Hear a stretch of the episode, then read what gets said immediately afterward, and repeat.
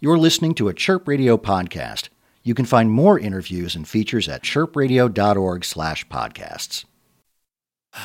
Listen, my mind can't stay just in one place. Uh, uh, uh, and I can't hear you with my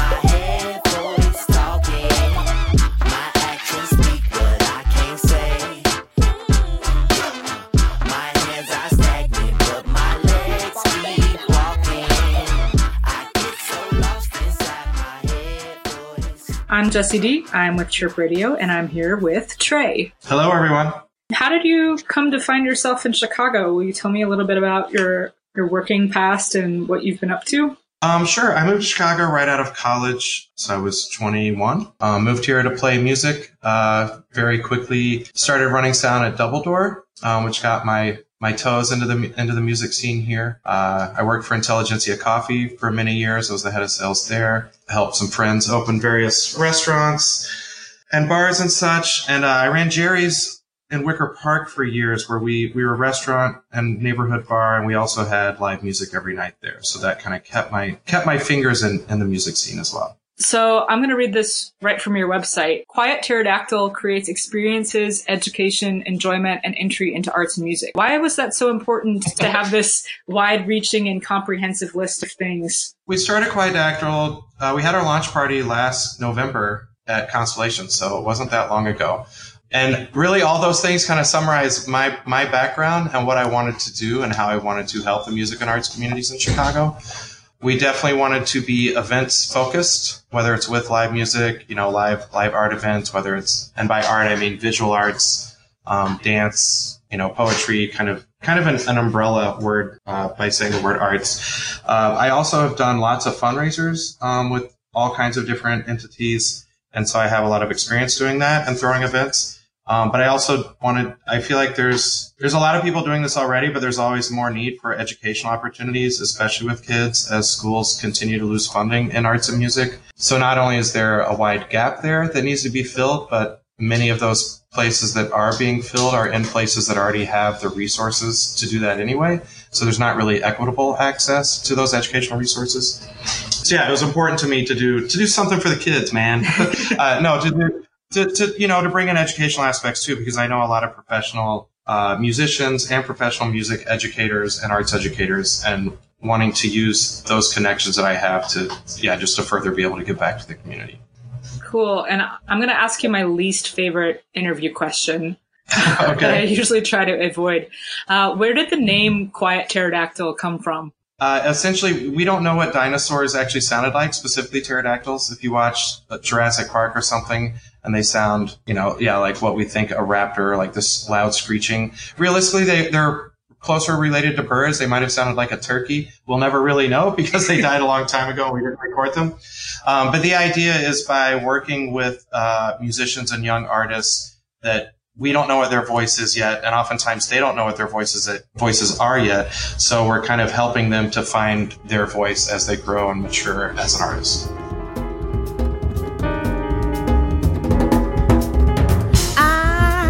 Just a butterfly, lilted from flower to flower, searching for power to keep me in flight. Spread my wings of color in the sun, looking for fun in the daylight. No time to waste, season is short.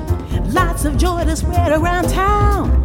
Gentle wings to fly and sing, a quiet song of light and sound.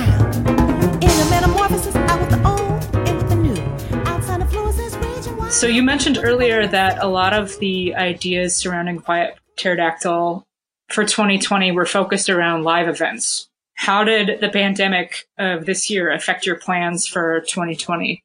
Yes, I left my, uh, so I was with Jerry's and that restaurant group actually up until January. Having nothing to do with the pandemic, I left them after about 12 years at the end of January to focus on Quiet Pterodactyl. Yeah, and then a month later, all of the events that I had planned for the next few months were canceled in a, within about 48 hours of each other, um, as, as was everything else. So my first, my first thought was to sit on my hands for a few weeks and say, well, maybe I'll just back burner the nonprofit at least for a few months until I figure out what's going on in the world. And as as I realized how important the need was, um, that a lot of these music and arts resources also vanished overnight. That it, it didn't seem right for me to start a nonprofit that was going to help music and arts communities and then do nothing during their worst time of need in the last century. um, so yeah, I just I started we well me and my team we started brainstorming and you know had some mediocre ideas at first, but the one we kind of landed on was the Situation Chicago project. We want to do something that was going to have real impact, but that would also I guess affect the most people in the music community all at once. To do a like a small record project with local musicians, I don't personally have I guess the reach to sell a record very well, and local musicians sometimes don't either. Um, but by bringing in the venues who are the benefactors from the project, but but the venues already have a large built-in audience because they've been open for years. They have strong they have strong followings and a lot of emotional ties to some of these you know venues like the Hideout and Empty Bottle and Metro places that have been around for a long time. Um, so yeah, that was the idea: is, is how how can we help the venues that are close indefinitely but also how can we actually benefit them in any way? Um, and it was by kind of utilizing their their resources and their broad reach to to get to the audience that might be interested in a project like this.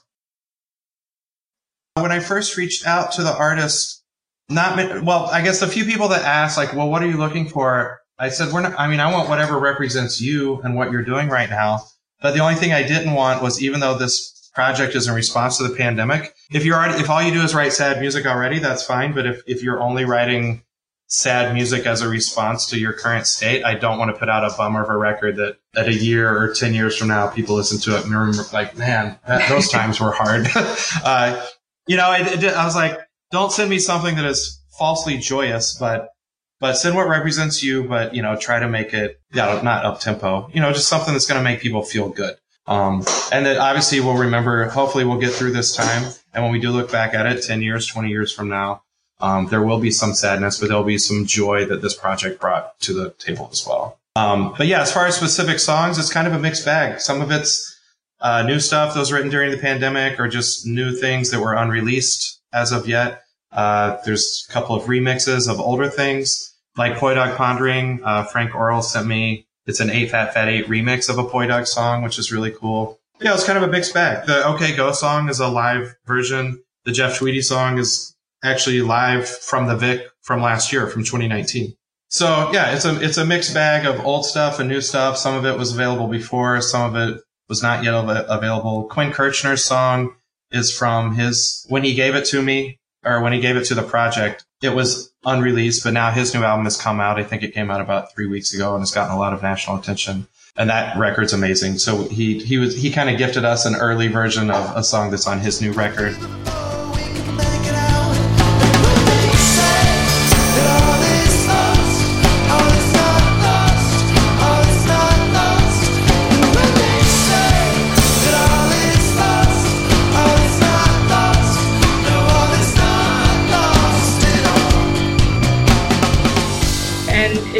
The turnaround was pretty quick for that. Um, what was it like to reach out to some of these bands and even get the project fully sponsored by local companies in such a short amount of time? Yeah, it was it was very exciting and also very stressful.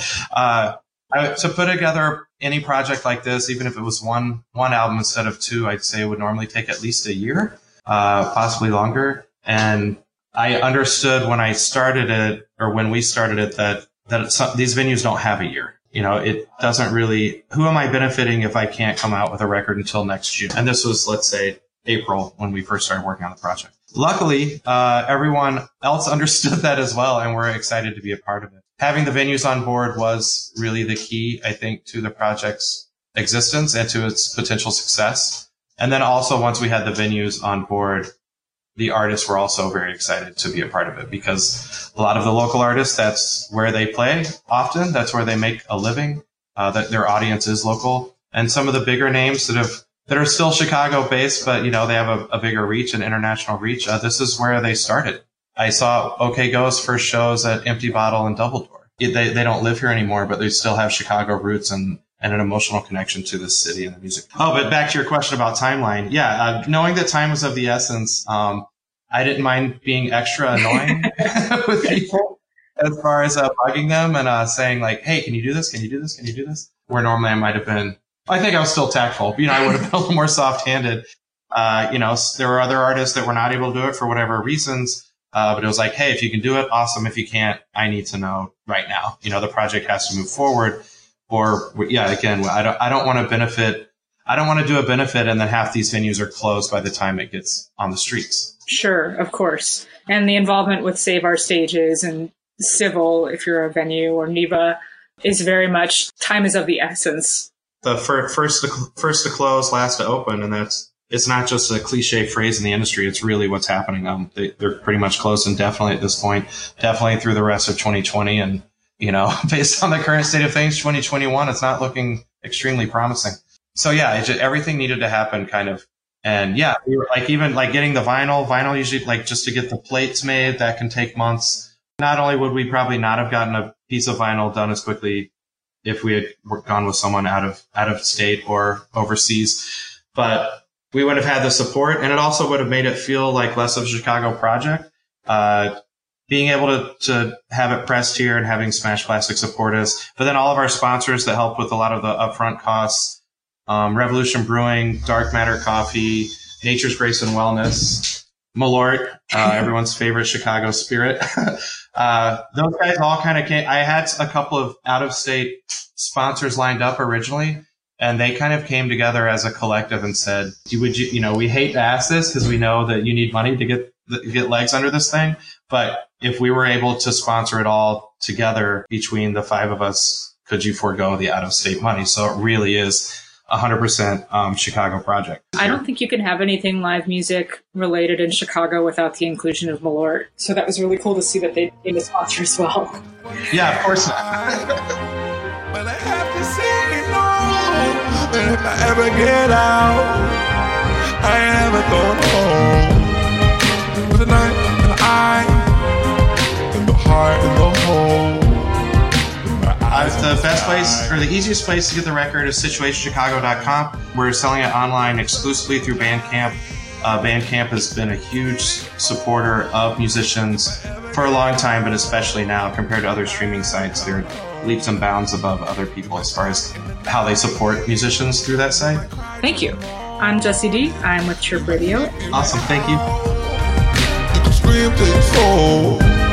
But if you hear the goodbye, no one hears you anymore.